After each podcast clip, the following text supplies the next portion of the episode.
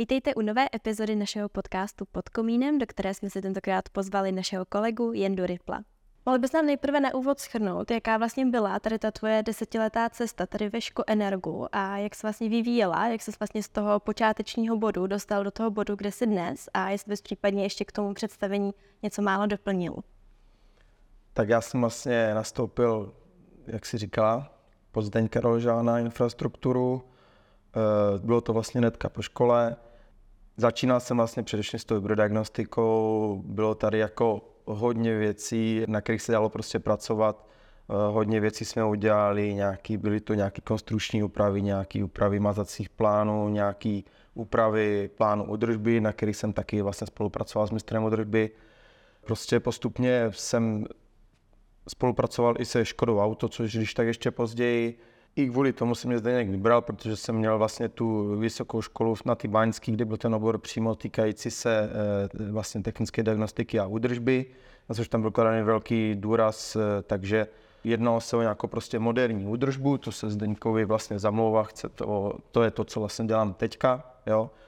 Jedná se o nějaký prostě moderní přístup k těm zařízením, jedná se o zvyšování prostě ty eh, provozní spolehlivosti, eh, zvyšování té zbytkové životnosti těch strojních součástí a dělat prostě ty údržbu tak, jak se to dělat má, aby to zařízení prostě pracovalo správně a co nejdýl. No. No a dopracovali jsme se vlastně k tomu, že se teďka rozjel ten projekt e, ty digitalizace nebo nějaký ty digitální transformace, což prostě sebou to otevřelo to mnohem víc otázek, než jsme si dokázali představit, takže teďka prostě máme obrovské množství bodů, ve kterých spolupracujeme jak s těmi techniky, tak vlastně s eh, IT, především s IT, jakoby oddělením Škoenerga, tak vlastně i s posvícením toho vedení, takže je to, je to velký projekt. Jak jste zmínili, tak ty se právě v rámci své práce zabýváš i digitalizací, ale o to si povíme více někdy příště a dneska se společně podíváme právě na téma technické vibrodiagnostiky. Abychom začali úplně od základu, tak eh, se nejdřív podíváme na diagnostiku obecně.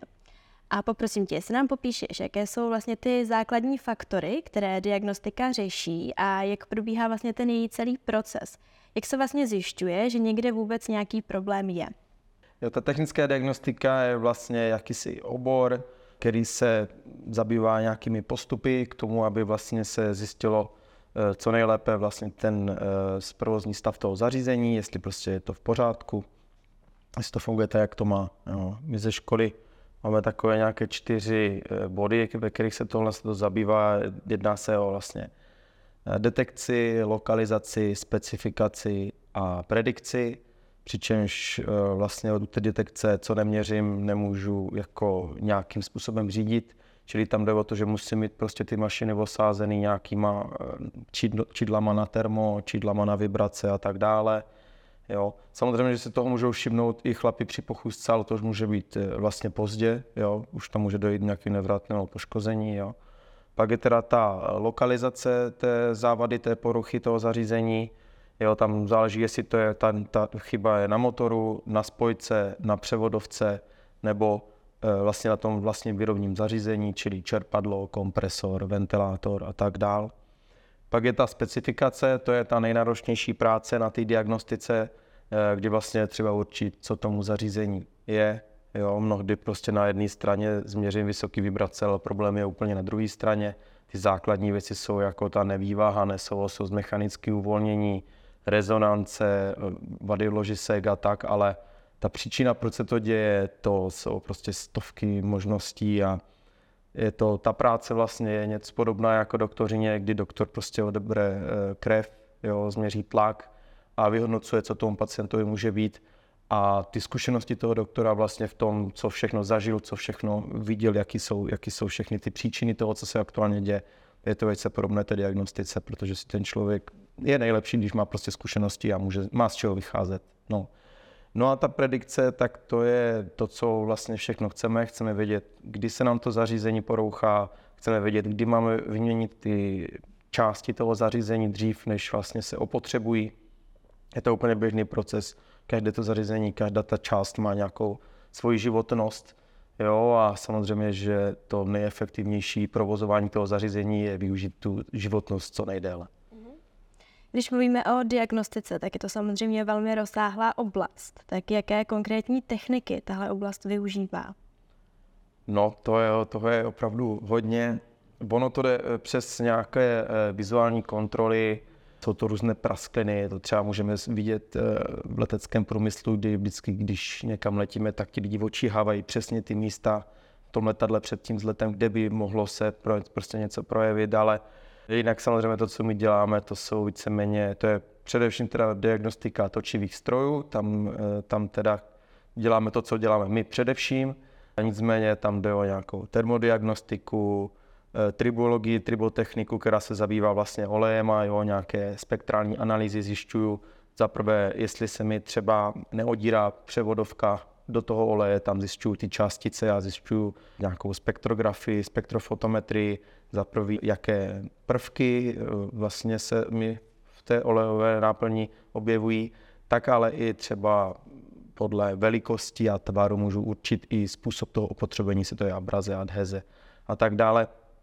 Dále je to teda ta termografie, jo, tam jsou to různé ty termokamery, to využití je obrovské prostě a, a ještě se to z několika násobí, když tu termokameru přiděláte na dron, to jsou neuvěřitelné možnosti, které teďka ta, ty technologie poskytují. E, dále to jsou různé akustické e, měření, to je vlastně něco dost podobného jako vibrace, protože měříme prakticky to samé, měříme vlastně emisi hluku, ale měřím to prostě jiným měřákem. Zatím asi vše, bych tak řekl. A v rámci jakých konkrétních odděleních se u nás ve škole Energu právě tyhle techniky využívají? Jasně. Já myslím, že takový průkopník byl pan Hlaváček, eh, bývalý šéf teplárny, eh, který eh, teda začal se spolupracovat s firmou Adaš a osadil si ty nejdůležitější zařízení tou vibrodiagnostikou.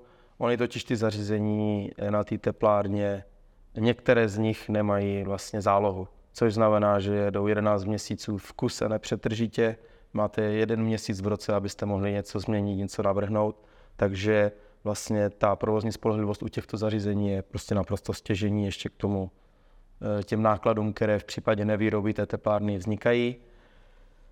Čili to je na teplárně, tam teda používají hlavně i termokameru, při pochůzce si kluci měří tam teploty, co kde se zahřívá, u nás na infrastruktuře jedeme hodně tu vibrodiagnostiku, protože u nás eh, se vlastně zabýváme výrobními zařízeními, čili obrovské množství toči, točivých strojů, prostě jsou to stovky čerpadel, desítky chladicích věží, jsou to turbokompresory, kompresory dmychadla, takže určitě točivé stroje, vibrodiagnostika, taky děláme termo, jo, a potom i ve spolupráci s tou Škoda Auto děláme nějaký specializovaný měření, o tom když tak třeba později.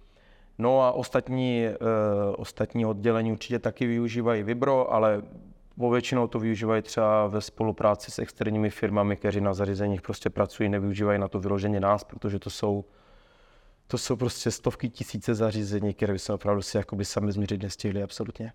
Mm-hmm. Ta vibrodiagnostika je tedy u nás nejrozšířenější oblastí, proto bychom se na ní teďka podívali trochu podrobněji. A jako první by mě zajímalo, jak se vlastně už eh, ty osobně dlouho zabýváš tady tou oblastí. Jo. Eh, tak já se tím zabývám už od střední školy, kdy jsem vlastně s tátou jezdil eh, měřit, no, ani moc ne měřit, spíš instalovat online diagnostiku. Jezdili jsme, jezdili jsme sem do školy Energa, jezdili jsme, já nevím, do Budějovického pivovaru, do Plzeňského pivovaru, v Semtexu, jezdili jsme na hodně na teplárny, třeba do Vsetína, hranic na Moravě, jo. instalovat vlastně eh, ty online diagnostické systémy, kdy to čidlo vlastně kabelem spojíte s tou vyhodnocovací eh, krabicí a většinou už pak přes Ethernet se pěkně z teplíčka, z křesílka a koukáte, jak vám to šlapé, nebo jestli máte nějaký problém. Takže cirka 18 let se zabývám vibrodiagnostikou, asi bych tak řekl. Co byly takové nějaké tvoje zásadní zkušenosti, co se za tou dobu nazbíral?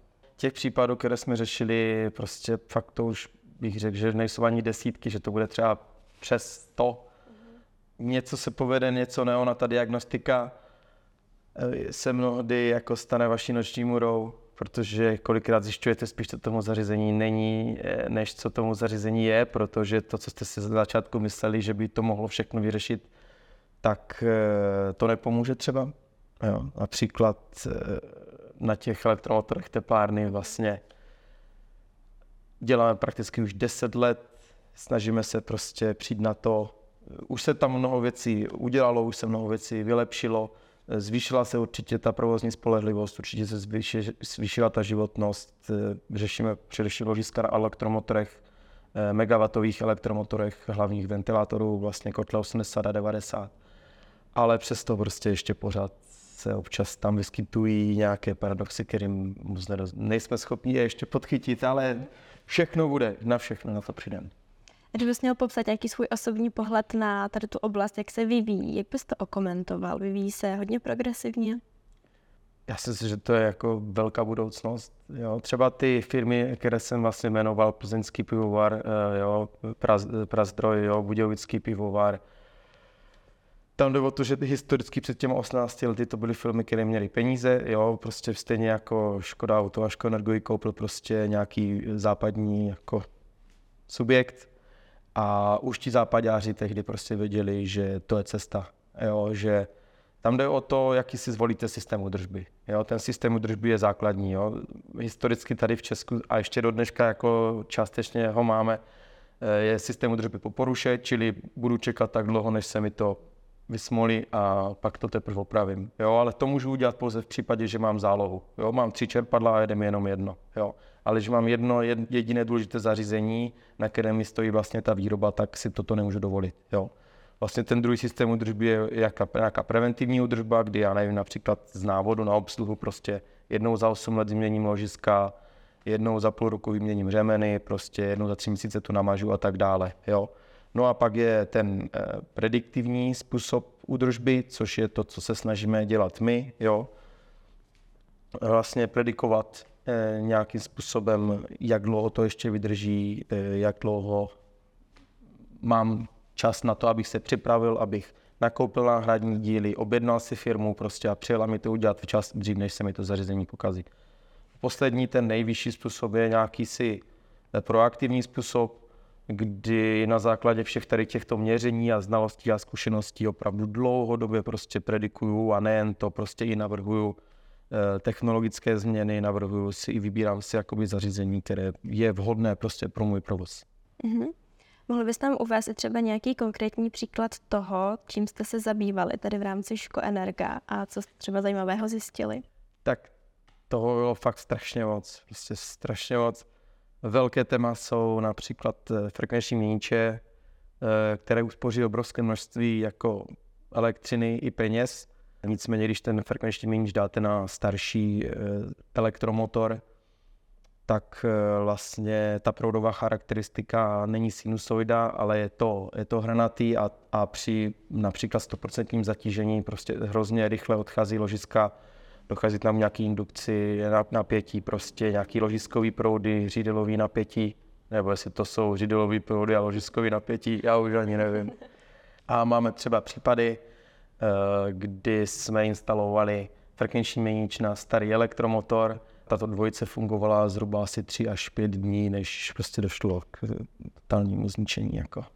Mm-hmm. Takže pozor na to, je tam, je tam hrozně eh, moc eh, věcí, prvků, které se při této věci musí udělat. Musí se tam dát prostě izolované kabely, izolovaná ložiska, musí se to pořádně uzemnit, nejlíp tam dát nějaký feritový jádro, provozovat ty staré motory maximálně třeba na 85-90% eh, toho výkonu štítkového a tak dále. Jsou tam prostě, jsou tam nějaké parametry, které se musí dodržet. Jo.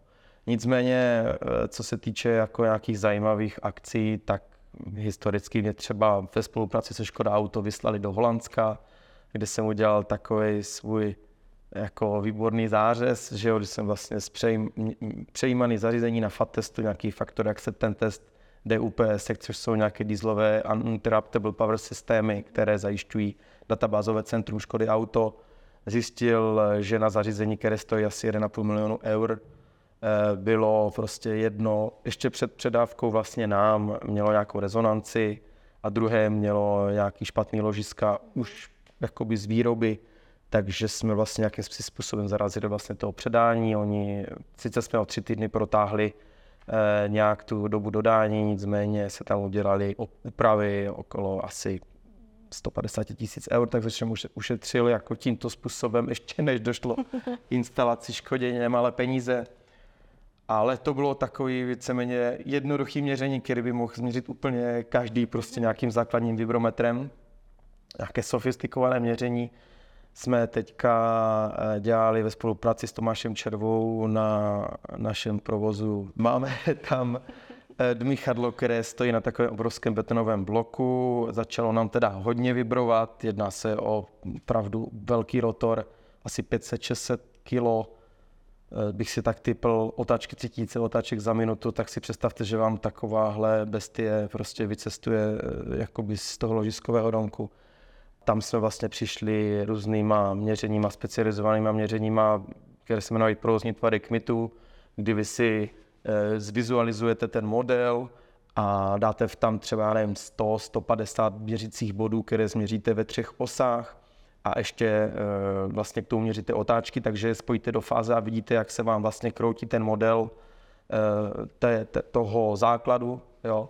tak tam jsme vlastně přišli na to, že máme vlastně prasklý celý betonový blok pod tím a že vlastně eh, těma vibracema, které jsou buzeny těma otáčkama, nám vlastně cestuje ten, ty, ty šrouby, vlastně, jo, to, to ukotvení v tom betonovém bloku, ve kterém byla poměrně velká prasklina. Jo? Takže to byla poměrně velká akce, velké zařízení, takže a všechno se povedlo, opravili jsme to a můžeme provozovat na ještě větší výkon, než historicky jsme kdy provozovali, takže super.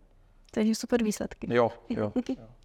My jako Ško Energo zároveň taky spolupracujeme se dvěma institucemi, které nám pomáhají v různých projektech a dalších činnostech. Konkrétně je to Škoda FabLab a Česká společnost pro údržbu. Tak jak vlastně tady ta vaše spolupráce probíhá a jak jste si vzájemně nápomocní? Jo, tak ten Škoda FabLab eh, to vlastně vychází z toho oddělení PSZ, kde jsem, kde spolupracuju prakticky od doby, co jsem nastoupil do Škoda Energa. Ono to fungovalo vlastně trošku jinak ono to fungovalo opačně, kdy historicky, kdy já jsem nastoupil, tak eh, jim se hrozně hodil někdo doma zkušenosti, což já jsem s tím tátou eh, jakoby nějaké ty zkušenosti už, když jsem nastoupil, měl. Takže jsem s nimi spolupracoval, nastavoval jsem jim měření, ukazoval jsem jim, jak mají dělat, jak mají vyhodnocovat, dělali jsme spolu nějaké protokoly. I s nimi jsem vlastně jel do toho Holandska přebírat ty, ty dubsky a Eh, tam vlastně šéf Aleš, Krova, Aleš Křováček eh, si tak nějak eh, prosadil prostě tenhle tento projekt, ten Škoda FabLab, který funguje, já nevím, 4-5 let. A v rámci toho projektu oni, ta karta se vlastně obrátila, jo, protože oni mají prostředky, oni mají neuvěřitelné zařízení, mají super lidi, prostě, kteří jako umí s tím pracovat jak jsem řekl, ta technická diagnostika je tak, eh, rozši, tak velká, obrovská, že toho je opravdu prostě mnoho. Takže teď se vlastně ta karta obrátila a v rámci toho Škoda Fab Lab spíše my využíváme je, jo.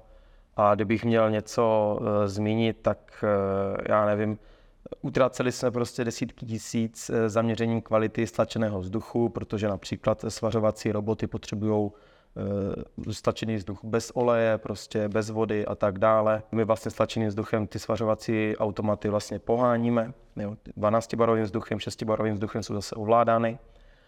A e, my jsme vlastně utráceli u externí firmy dost peněz za to, za to měření ty kvality vzduchu.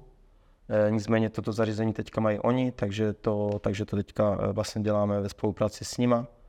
A další superpoint byl třeba, že stejně jako máte termokamery, tak existují i akustické kamery, které vlastně vám ukazují to samé, co e, termokamera, s tím rozdílem, že vám neukazují zvýšené a snížené teploty, ale ukazují vám e, vlastně hluk, ultrazvuk, který člověk neslyší, takže vy jste schopni odhalit například úniky stlačeného vzduchu na nějakém e, potrubí, kterých tady máme desítky kilometrů. Jo? Takže to je opravdu super projekt, který by se možná jako za mě hodil třeba pro nějakou diplomovou práci, co by bylo fakt super, protože je to obrovský kus práce to všechno projít a vytipovat všechna ta místa, kde ten vzduch uniká, protože samozřejmě, že ty uniky vzduchu a jejich vlastně následná oprava nám uspoří prostě obrovské peníze za tu energii, kterou my vynaložíme na výrobu toho stlačeného vzduchu. Mm-hmm. Co se týče té spolupráce s Českou společností pro údržbu, tak to je opravdu rozsáhlá spolupráce a obnáší třeba taky to, že v rámci toho chodíš přednášet na vysokoškolské prostředí. Tak jaká to vlastně pro tebe je celkově zkušenost tohle? Cítíš se v tom dobře, nebo je to třeba i v nějakém ohledu pro tebe náročné? Jo. Když jsem nastoupil, tak jsme tady měli nějakou domluvu, že eh, se pokusím o dostudování doktorského studia, takže já jsem vlastně nějak intenzivně studoval, už když jsem sem nastoupil.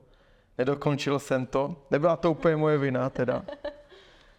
Eh, je to o té domluvě s těma kantorama, je to komplikovaný, ale takže já jsem vlastně učil už prakticky hned po tom, co jsem eh, vystoupil, eh, dokončil vysokou školu, tak už jsem na té škole vlastně přednášel, takže asi největší zkušenost bylo vystoupení z komfortní zóny loni, kdy jsme točili, jak se to, jak se to jmenovalo, Technic Days, jo, kde se musel hodinu mluvit prostě na kameru bez té zpětné vazby. Ono je to strašně těžké jako přednášet a vyprávět něco, když vás nikdo nesleduje, když vám nikdo nedělá.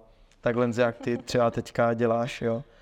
Takže to nebylo to jednoduché, ale jo, baví mě to a hlavně mě baví ta zpětná vazba, protože to, co jako dělám, dělám tady ve Škoenergu, to obrovské množství těch typů těch zařízení, ať už ve Škoenergu nebo ve Škodovce, toho, čem vlastně můžu přednášet díky Škoenergu a Škodě Auto, tak je prostě strašně zajímavé. Ty lidi to zajímá, ty, ty údržbáře to zajímá, jo, takže jsou to, já přednáším na technikovi a manažerovi údržby, což je nějaký kurz, který poskytuje Česká společnost pro údržbu v rámci nějakého evropského prostředí těch údržbářů a tak dále. Takže co ti to ještě třeba dalšího přináší v rámci tvého profesního rozvoje, kromě právě třeba toho výstupu z komfortní zóny?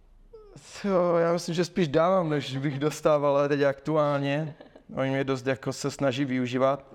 Nicméně s ředitelem České společnosti pro udržbu s panem Rochem teďka pracujeme vlastně na strategii údržby.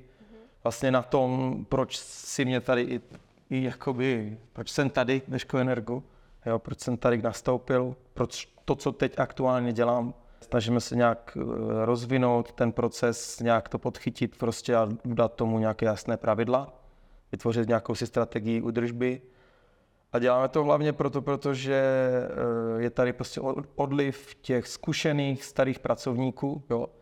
Máme prostě strach o to, že nedochází správně k tomu předávání prostě těch informací, těch zkušeností a díky té digitalizaci, díky tomu procesingu těch, těch, těch vazeb a těch znalostí a všemu tohle tomu, my prostě budeme schopni jednodušeji zaškolit ty nové pracovníky, uchovat si to know-how prostě o těch zařízení a mít prostě přehled o tom, co se kdy, kde na těch zařízeních vlastně eh, událo, odehrálo, co se opravilo, jo, kdy, kdy, kde je to, je to fakt, tohle to je prostě to nejdůležitější pro tu firmu, aby, aby tohle to fungovalo, šlapalo.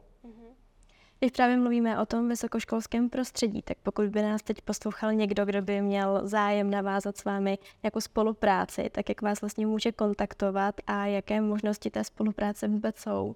Eh, tak Škoenorgo má samozřejmě svoje eh, stránky, kde je záložka kariéra, kde jsou vlastně nabídky eh, k nějakým pracem, brigádám.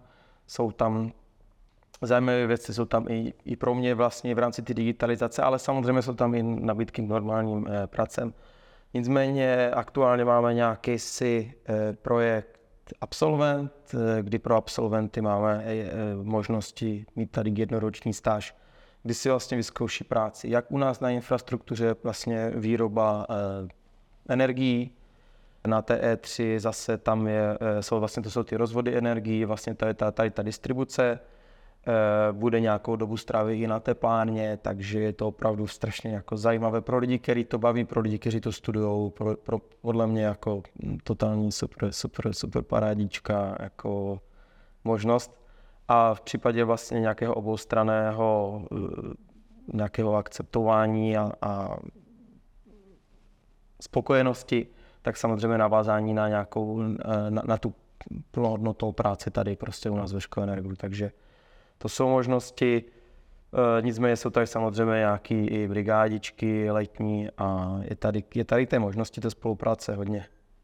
Takže pokud by někdo přemýšlel o spolupráci, určitě neváhá. Jasně, ale když to vezmu ještě s tou Českou společností pro držbu a s tou e, vysokou školou, tak já si myslím, že holky tady z personálního pracují s několika těmi vysokýma školama, kde vlastně nabízejí ty brigády a i tady ty projekty absolvent a tohle, takže to všechno je propojené, všechno to fachší a můžete se určitě uh, zapojit. zapojit. Jindo, jak už tady vyplynulo z toho našeho povídání, tak tvůj pracovní život je hodně nabitý. Ty jsi ale zároveň je hodně aktivní právě i mimo práci ve svém osobním a soukromém životě. Tak eh, čemu všemu se vlastně věnuješ, když máš volný čas? Co jsou takové ty, jako, co jsou takové ty hlavní aktivity? Jo. V rámci těch nesportovních akcí uh, jsem tady převzal po Ale Najmanové nějakou si spolupráci s dětskými domovy, což mě docela baví a děláme to tady i s holkama z personálního, takže tam, tady v tomhle tomto pak jsem teda hrdý předseda eh, spolku IS na Celně, kde řeším vodovod a kanalizaci v naší ulici 13 nemovitostí. Asi se z toho zblázním, protože to je naprosta pakárna. Loni nám naučtovali 1,2 milionu za tři měsíce spotřeby vody. Takže aktuálně to ani nebudu zmiňovat. to radši nebudu zmiňovat. Takže eh, je to hodně, je to hodně práce navíc. No a co se pak v těch sportovních aktivit týče, tak eh, eh, tam je to hodně. No, já nevím, jsem začal jezdit jako mladý na skateu, pak jsem přešel na snowboard. Aktuálně asi nejzabavnější sport jsou pro mě lyže, ale tak taky lezení. Lezení je prostě obrovská srdcovka pro každého, kdo jako leze, tak to, to je opravdu úžasné uvolnění od všeho, protože v tu chvíli pak nemůžete myslet na nic jiného, než na to, co děláte aktuálně. E, taky dělám něco mezi šnorchlováním a freedivingem. Historicky asi si myslím, že jsem se potápěl jako líp než teď, kdy to dělám opravdu málo často. No taky bych asi v neposlední řadě zmínil můj nejaktivnější sport, který aktuálně dělám, což jsou dračí lodě. Příští týden máme mistrovství Evropy v Itálii, takže na to jsme se docela nadřeli s klukama. A co dělám posledních asi 4-5 let, tak to jsou, to je vlastně enduro a trail na kolech. E, tam vlastně, eh, to je další aktivita v rámci nějakého spolku, uh, eh, MBC, vlastně freeride uh, tým, uh, který je už 10-11 let sponzorovaný právě Škoenergem, takže se tam, tam, jsem, tam jsem taky aktivní vlastně, co se týče hlavně toho sponsoringu teda. Mm-hmm. Jaké jsou třeba nějaké tvoje konkrétní aktivity, takhle v rámci navázání na ten spolek? V tom MBCčku, mm-hmm. jo. Uh, no, byl jsem, býval jsem aktivnější určitě, jo. Oni tam kluci mají nějakou si správní radu ale to už prostě se nedá jako fakt stihnout, takže eh, víceméně teďka eh, řeším hlavně tu propagaci, eh, fotím kluky, natáčím nějaké videa, vždycky, když postavíme nějaký kus nové trati, tak se tam sejdeme s klukama, oni jezdí, já fotím a točím, pak to nastříhám. Samozřejmě všude cpeme to Škoenergo, které prostě, kterému fakt jako super děkujem, to, to je obrovská podpora, nemalé peníze. Vždycky, když přijde nějaký velký projekt, Eh, taky si musíme dát práci s tou prezentací, ale jdeme za tím Tomášem Kubínem, Tomáš prostě nám ještě nikdy neřekl ne a všechno jako to, to šlape. Já doufám teda i, že Škoenergo jsou spokojení s náma za to, jak eh, to děláme a jak propagujeme. Určitě jo, jinak by to nefungovalo, to spolupráce. Jen když se ještě podíváme na ty tvé aktivity, tak těch zážitků, které se s tím pojí, musí mít opravdu hodně. Dokázal bys vybrat nějaký jeden nejsilnější nebo nejzajímavější, který se pojí právě s nějakou třeba tou tvojí sportovní aktivitou? To on fakt jako nedokázal. No, to se, to se moc nedá, ono, ono v každém tom, jako no, ono v každém tom, v každém tom sportu, uh, většinou jsou to teda asi takové ty extrémní sporty, což mě asi na tom baví, jo. Já myslím, já nevím, jestli jako nejsilnější zážitek je ten, kdy jsem jako byl jako nejbliž smrti.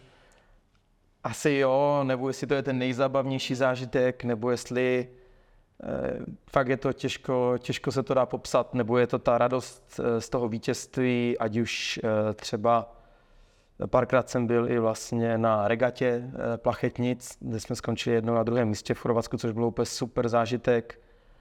Eh, se cítíte jako hrdina prostě, ale asi největší jako zážitky jsou z toho lezení pořád, protože jste vysoko a třeba ta první preska je 90 metrů a může se stát jako cokoliv a tam, tam asi ten, ten, ty zážitky jsou asi nejvíc. No, byli jsme les třeba i, i díky Škoenergu, se kterým jsem vlastně jezdil na jazykové kurzy, tak jsem právě lezl například na Gozu, nad mořem, na útesech nebo na Maltě a to jsou, to jsou fakt super zážitky, protože ten obrovský hluk těch obřích vln, které se pod váma rozbíjí o tu skálu, vy se neslyšíte s tím člověkem, který vás zjistí, což ta komunikace je mnohdy fakt důležitá a tam to jsou, to je velká zábava. Jak jsi právě teďka popisoval, tak v rámci těch svých aktivit taky hodně cestuješ. Tak která země ti přirostla nejvíc k srdci a proč? Já cestuju hlavně kvůli lidem, protože ve všech těch místech, kde jsem byl, mám nějaké známé. A nejsem takový ten typ, který by potřeboval jít do Tajska a někam jako vidět něco nového ne, já prostě, mě hrozně baví, baví mě teda ještě vaření, takže mě hrozně baví, když se s těma lidma prostě po pěti letech jako shledám, zajdeme si spolu na tom gozu zalézt, něco dobrého si uvaříme prostě, když se vidíme na tom letišti nebo někde.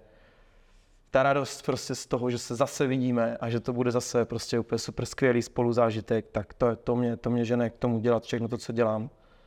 Cestování nesnáším. Já nenávidím prostě to trávení těch hodin, ať už v letadle, proto ani moc necestuju mimo Evropu, baví mě hlavně Evropa.